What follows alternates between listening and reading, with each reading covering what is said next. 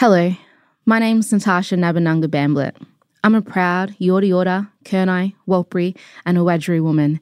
And before we get started on She's on the Money podcast, I would like to acknowledge the traditional custodians of the land of which this podcast is recorded on country, acknowledging the elders, the ancestors, and the next generation coming through. As this podcast is about connecting, empowering, knowledge sharing, and the storytelling of you to make a difference for today and lasting impact for tomorrow. Let's get into it. She's on the money. She's on the money.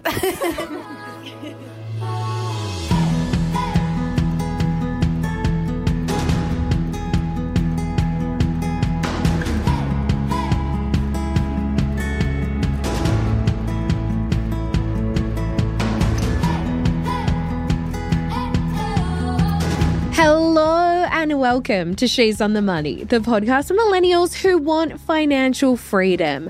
Welcome back to another one of our Money Diary episodes where I get the absolute pleasure of sitting down with one of our community members to learn all about their journey.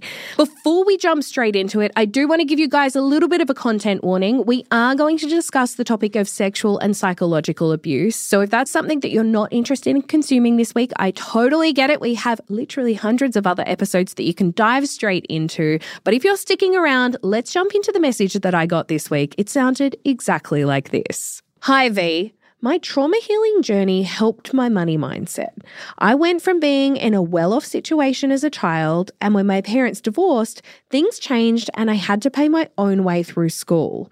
I used to live in fear of spending any money at all, but now I am informed and empowered. Healing through issues like sexual and psychological abuse with a professional had a positive ripple effect on my money mindset. I've been able to reach goals I never thought were possible, like buying a new car, going on a dream Europe trip, which led to me getting engaged. And now my focus is on budgeting for my engagement and wedding while working full time in foster care and studying uni online. I've been a loyal She's on the Money subscriber since the very first podcast. Money Diarist, I'm so excited to meet you. Oh gosh, that feels so weird hearing it back. Isn't it crazy when you hear your own story back and you're like, wow, that's pretty impressive, hey? Absolutely. How does it make you feel? Does it make you feel proud? Does it make you feel overwhelmed? Like, what's that feeling like? Oh, hello, baby. Who's that? Who's that? Oh, it's my cat Lucy. She loves the computer. So. Oh, hello, Lucy. Good name for a pet, though. I would definitely use that one. I feel really proud listening to that. Almost like makes my tears well up when I think, yeah, it's just been such a long journey getting from where I was to where I am now. And now you're just getting back from a European holiday, engaged, yes. and you're planning a wedding. Is that not the coolest, most surreal thing ever? It was the most fairy tale holiday. It just really could not have been more perfect. So now I adore it. You deserve it so much. All right, let's start this episode the same way I always do. Money Diarist, if I asked you to give yourself a money grade from A through to F, what would your grade be? I think I would give myself a B when I look at how I used to see money. I just was so scared to buy food, spend any money at all. I would literally go to the shops and if I was hungry, I would like just not buy food for the sake of not even spending money. So now I have such a balanced approach. So I would say a B. I've come so far, but there's always more. Let's learn more about that. I'm really excited to dive into this one. Money Diarist, my favorite question of all time. Can you tell me a little bit more about your money story? So I think I have had two completely opposite experiences in terms of my money story. So when I was really young, my parents were together. My dad retired really early, was really well off, no issues, no mortgage, nothing. Everything was, you know, a breeze. And then my parents split, and uh, I went to go live with my mum, which was the complete opposite side. We would be really struggling to get groceries and meet bills, and I had to actually pay my way through my high school years as well. So I did go to a public school, so it's nothing crazy. But for a 16 year old, those fees and those excursions, it's a huge amount of money. And it's a lot of pressure as well. It's not just the money, it's the mental load when you should be learning and playing with friends and not necessarily worrying too much about the financial aspect of life. What type of work were you doing? I was doing just the usual like, retail. I think I had three jobs circling at one time when I'm in high school. It's not ideal, but I just knew. Had to pay your way. Yeah, I really had no choice. So, yeah, that's where that just grew such a scared mindset for me to be, you know, when I become an adult, I don't want to be living that life because it's terrible, really. And unfortunately, I had a few issues as a young child, things like sexual abuse and psychological abuse, which I think just in turn instilled that scared scarcity mindset. And I never told my parents about that because I just know knowing them and their work that I do as well. Like I work heavily in trauma informed care. So like I just know the support really wouldn't be there. So I was able to get some support through professional help on those issues, which I think really fed into me being able to take control of my money mindset as well, because it was just scared about everything really. For good reason, because you'd been through a lot. It makes sense. Like to go through the trauma that you've been through and then add on financial issues, like all of those things just weigh so heavily on shoulders that aren't ready to carry the weight of the world. I'm so sorry that your family isn't the support that you know you need in that moment. And i think a lot of people can probably resonate with that because you either don't want to have the conversation or know that the conversation won't go the way that you need it to. How did you know to reach out for professional support? Because it sounds like growing up you know once you hit those teenage years you just didn't have the support you needed. How did you know where to find that and what you were looking for? Because there are so many teenagers that would have no idea that these resources exist let alone that they need them themselves. It's only in the last couple of years that I've really sought that advice because my lovely fiance now. Look at your little face when you talk about them. Sometimes yeah. I really wish that money diaries were visual. Obviously, this is anonymous, but I can tell you right now, she just like had that cheeky smile when she mentioned my fiance. I love that so much. I could see that those issues I'd never dealt with and I never got any support when I was young and I never told anyone until I met him yeah, I could just see it was really affecting my relationship. And I just thought, this is something that I really you know, want to see out. So, and working in the industry that I work in, I knew, I guess, you know, the resources that were out there. I was about 25 at this point when I decided to reach out to someone. So, yeah, I just did that, I guess, to benefit how I would be as an adult and repair those hardships. Oh my gosh. So let's jump backwards a little bit. You finish high school, then what do you do? Where have we landed? What does, I guess, between the end of high school and 25 look like? It was a roller coaster. I definitely have had many ups and downs during that time. And I think it was just as people that go through such traumatic experiences like that, I think the trials and tribulations really play out when they come to that adulthood and they're finding themselves. So, jumping from job to job and doing, a lot of things that probably didn't serve me in terms of partying and, you know, going off the rails. So, then when I came to, yeah, that 25 ages, things were started to slow down and I really started to work on myself. I love that. And so now let's jump forward to your money story. When you wrote in, you said that your trauma healing journey had helped your money mindset. Tell me how those two things link together. With that trauma that I had experienced, you know, it was so scary when I was young and it was, you know, for a really long time that it did occur. And yeah, I guess I was just scared at the world, really scared to do anything. And it just led into all aspects of my life, whether it was socializing, spending money, and uh, when I started to see someone and really unpack why I was so scared to do things, it just kind of cracked open all those little parts of my life where I just didn't think that they were related. I just thought that they were all part of my roller coaster. But as I really started to get into it, I just could bring it back to, you know, I was just, I guess, scared to grow and scared to trust and those sorts of things. So as I worked through those issues, and then help from She's on the Money, I found She's on the Money so early, and I just was so scared having to pay my own way through school. It's just something that's so instilled when I thought about my future. I thought, oh gosh, I don't want my children to be doing that. I just think it made me feel really empowered to crack those things open and understand why I just built up that scarcity. Yeah, it's heartbreaking when you hear this, but then also I'm just, I know you're in such a different position now. Mm. And sometimes we have to go through these things to really value where we're at now. No one should have to go through them, but I think it does give you a really beautiful perspective on the world where you go, wow, like I went through that. I'm so proud of myself. But it makes a lot of sense to me where you're working now because yes. I feel like you know, I've had this conversation a million times. I did psychology. I thought I wanted to work in psychology. Obviously, stumbled accidentally into finance, which arguably I still think is psychology. But I look at it and I go, it takes such a special person to work in the area that you work in because the most valuable people, unfortunately, at the same time as fortunately, are the ones that have actually experienced it. Because when you're going through that and you're helping other people especially in that foster system especially you know when they've experienced trauma it's a way of connecting in a way that you can't if you've never experienced it. And i just think that is such a special position for you to be in because obviously you could just bury your head in the sand and go get a job in finance and never talk about those things again.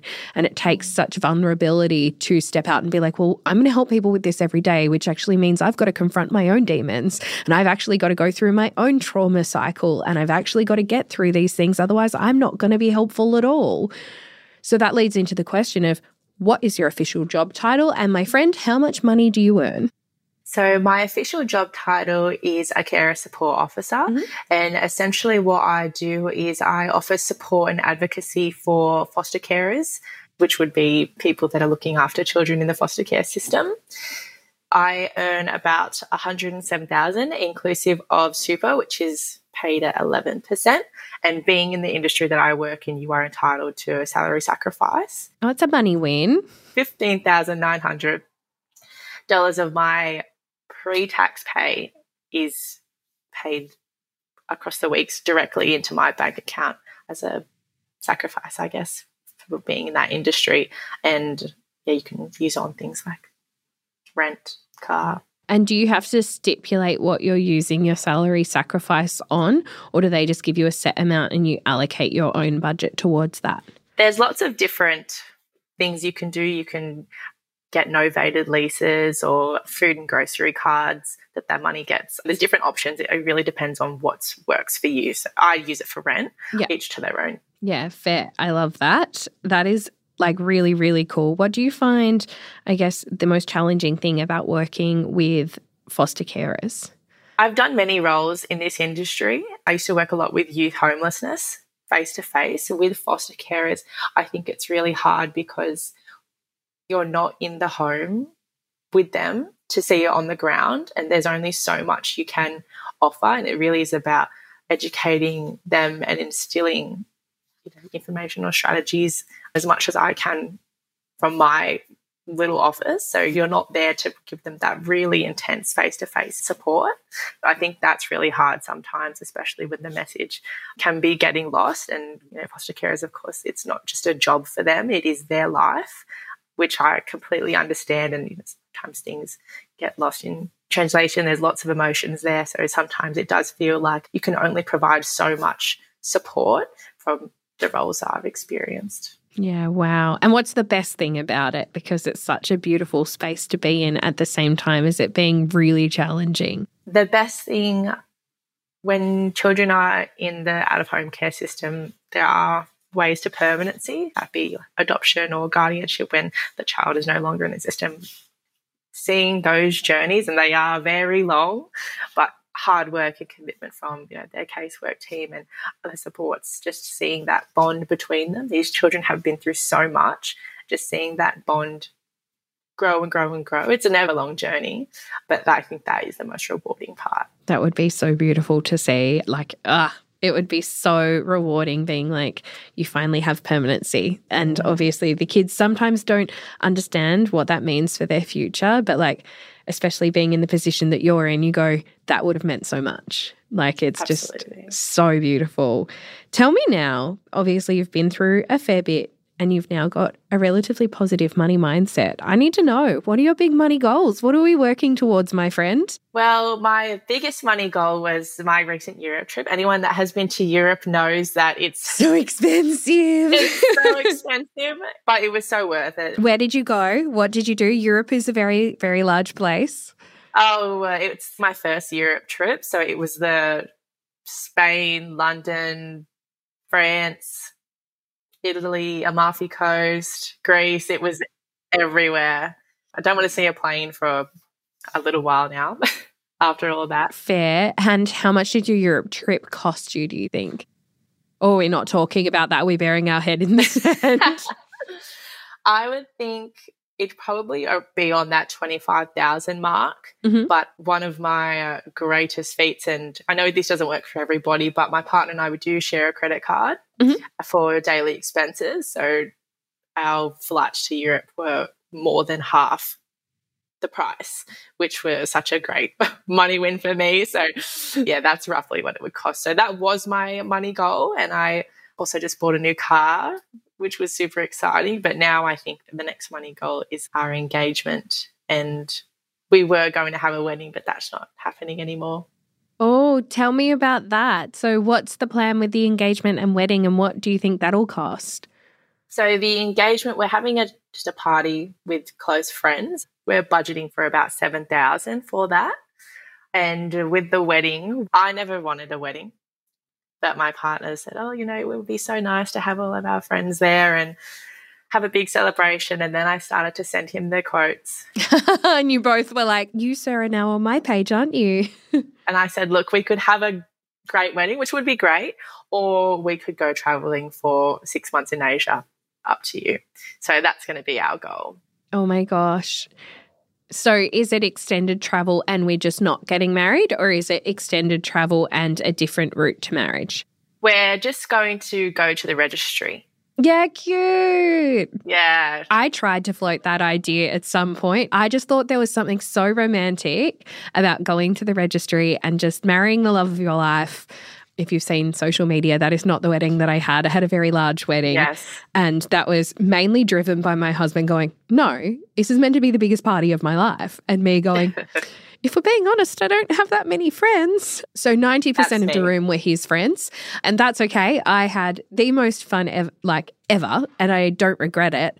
But also, I just, I am a little bit envious. Even like, I wouldn't change it for the world, but like this registry vibe, just so romantic, so cute. Like, Yes. so sweet. And the idea that you're going to have this big holiday together, like quality time is always going to trump a fancy party. Absolutely. I just really could not justify the cost. And giving the money mindset that I came from, like, you know, so scared of spending money. Just didn't make sense. yeah, it didn't make sense. And yes, I've come like such a far way, but it's still one of the core things that, you know, I do reflect on. So yeah, I just could not. So just a registry wedding and then a dinner with like our closest friends and family and that's it. I love it. I couldn't love it more. All right, Money Diarist, I have so many questions for you. I want to talk about investing and debt and good and bad money habits and everything in between, but we'll get to that straight after this break. So don't go anywhere.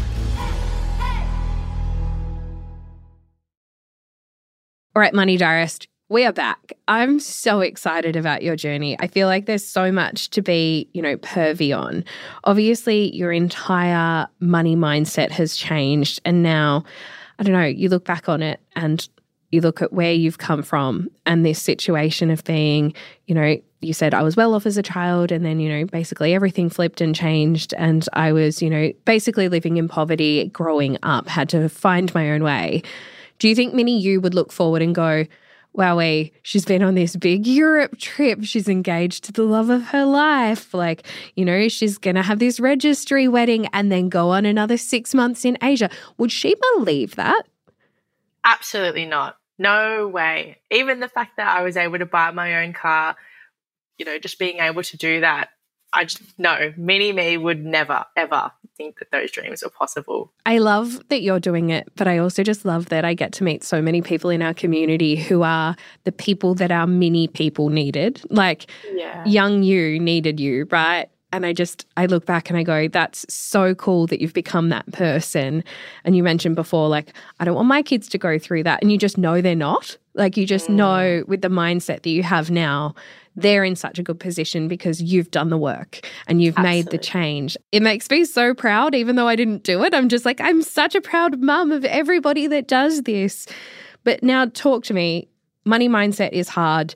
You've obviously got more of a positive money mindset, but one of the hardest things is investment. So tell me, what are your thoughts on investment? Are you investing? If not, why not? If so, what are you doing? When, where, and how? So I don't have any investments currently. My partner, he's dabbled in investments. I want to. It is such a big thing. It's a massive thing. And that's why I'm saying, like, I actually expected you to be like, absolutely not yet, Victoria. No, I would love the safe route, and my vision is that you know, my partner's invested in a few ETFs, and that's really where I think I would go. But I just want to really understand more before. Diving in, especially to something that is so. It's a completely different language, right? Like it Mm. just feels overwhelming. I promise that once you're in it, you'll be like, oh, this is so much easier than I thought. But like, that's the way with everything, right? Absolutely, but they don't teach you that sort of stuff in school. So No, that's why I've got a job, my friend. That's why I can actually do this for work. So, as much as I'm trying to get it into schools, I'm low key like, oh, I might become redundant, or I hope I become redundant. Oh gosh but yeah so investing's definitely on the cards well that's how my dad was so well off Mhm. in my younger years that he really like played the stock market and did it very well so that's always been in the back of my mind that's something that i want to do Mhm. but yeah getting there is the journey Yes, absolutely. And we're on it, and I love it. Tell me about debt. Do you have any debt? How do you feel about debt? What does that look like?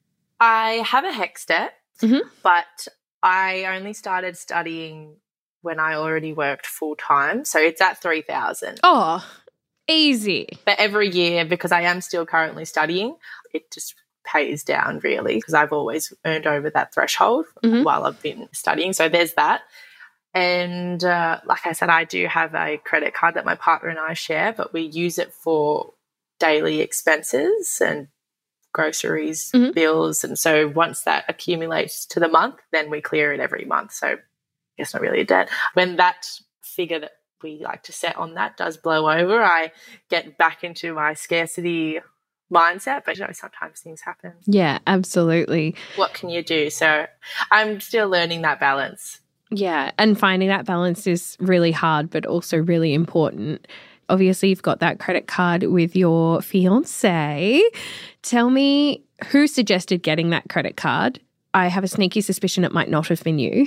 And how did you feel about that? Because if you've gone through what you've gone through, often we are really averse to taking on any type of debt or avoiding that like the plague because it can feel like a really, really heavy burden. Funny enough, it was me. It was you. Who is she? She's a changed woman. When we moved in together, we already agreed that, you know, we wouldn't be sharing everything 50 50. And we were just going to open a shared bank account where we would do that. We travel pretty frequently, and I did some looking into, you know, those points hacks and all those sorts of things. And I thought, why don't we get a credit card with the view to just use it for daily expenses and you know, it works for us in another way without us having to do anything really. So, yes, that was my decision. And I understand not everyone can do that. I'm pretty irresponsible personally, which is why I can't be in that. But I have got it through my business. And I'm so clean in my business that when we rack up Virgin points, I'm always like, look at us. We're upgrading to business, guy. I feel such a sense of achievement. I'm always like, this is on me, even though I did literally nothing for it except for use the card. Yeah. So, if the points situation was not there, then I wouldn't be really looking at that credit card. But Yeah. those points have got us free flights to New Zealand, half price to Europe. I love it. Tell me now, what is your best money habit? Because obviously, going through all of this, trauma and all, you actually do end up with some pretty good money habits that serve you well, right? Like they're not coming from the best of places, but they are on paper very good money habits. So, what are your best money habits? No shock here, but I am definitely not a impulse spender. When I am looking to buy something or yeah, a purchase of some sort. I'm really weighing up the practical side of things whether you know is this something that i actually want? Is this something that i actually need? So never ever have been an impulse shopper. I love that.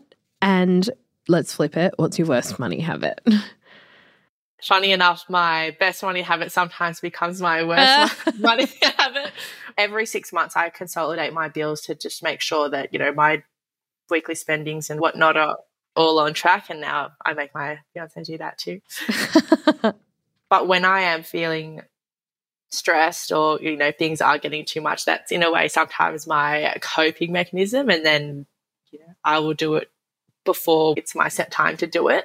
And then I kind of ruminate on, do I have enough money for this? And I do, but, you know, it just, as trauma goes, it's never gone. And when things get a bit wobbly in life, you revert.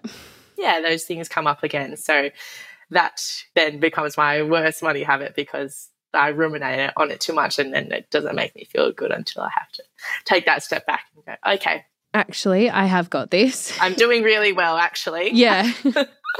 have you got a bigger like budgeting cash flow plan or is this something that you just kind of go, all right, I'll budget month to month or like, are we doing this annually? Like, what does taking control of your finances look like? So, right now, I guess we'll be looking at saving that pool of money for our extended travel. Mm-hmm. So we have a sort of rough numbers on what we want to save for that. So I think it changes every time we have a new goal. As it should. Yeah, buying a house in Sydney is way out of my depth. May the odds ever be in your favour. so that's why I do it every six months because sometimes things change, things fall off, things get added. So I track that in comparison to whatever that current goal is to make yeah. sure we're on track. Love. All right. Last question I've got for you. I want to know like, I just feel like you've been through so much, but you're such a glowy, happy human. Like, I never read the stories that are written into me before we jump into the show because I really like to be as pervy as possible and I guess as organic as possible, right? watching you when we jumped on, I was like, oh, this is going to be such a positive money story. She's so happy and glowy. And obviously we dove into it and I was like, oh, she's been through so much. And then obviously we started talking about your fiance and you like lit up again and you're just in this place that I go far out. Mini you needed you and you're doing literally everything right.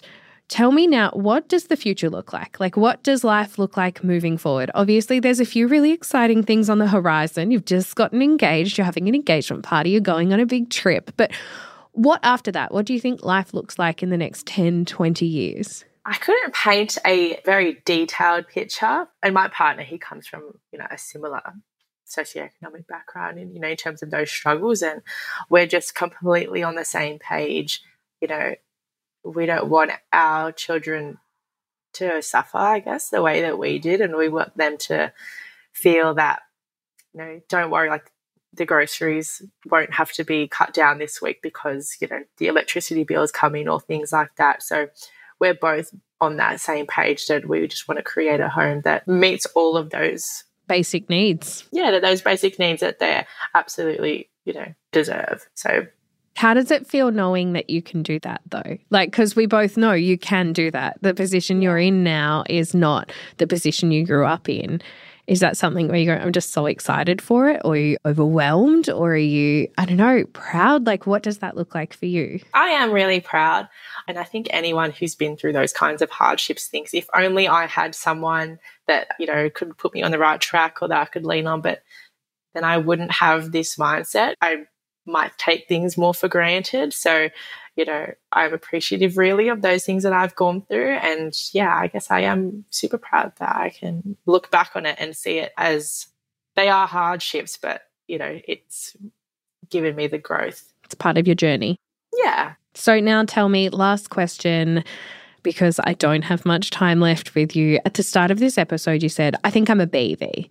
What would it take to get to an A plus? Hmm, gosh, that is a sticky one.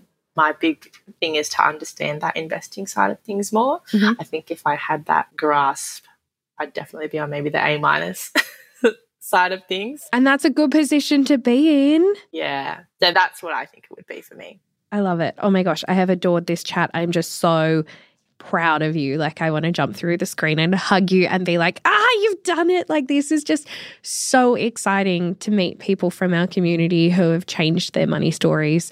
As you know, I'm wildly passionate about them because we can't change our money story history, but we can kind of reinvent what the future looks like. And I think so many of us forget that we have that power and we have that control no matter where we've come from or what we're planning on doing.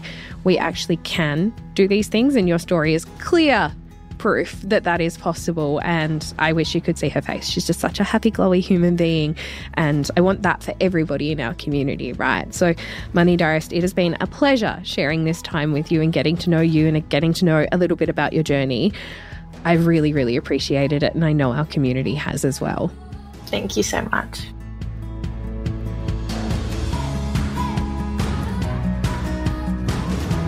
The advice shared on She's on the Money is general in nature and does not consider your individual circumstances. She's on the Money exists purely for educational purposes and should not be relied upon to make an investment or financial decision. If you do choose to buy a financial product, read the PDS, TMD, and obtain appropriate financial advice tailored towards your needs. Victoria Devine and She's on the Money are authorised representatives of Money Sherpa Pty Ltd ABN 321 649 27708 AFSL 451289.